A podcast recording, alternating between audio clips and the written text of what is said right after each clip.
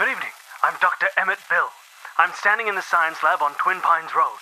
It's Saturday morning, October 26, 2019, 1:18 a.m., and this is temporal experiment number 1. 11:16 p.m., and this is temporal experiment number 2. And this is temporal fixing an error number 16.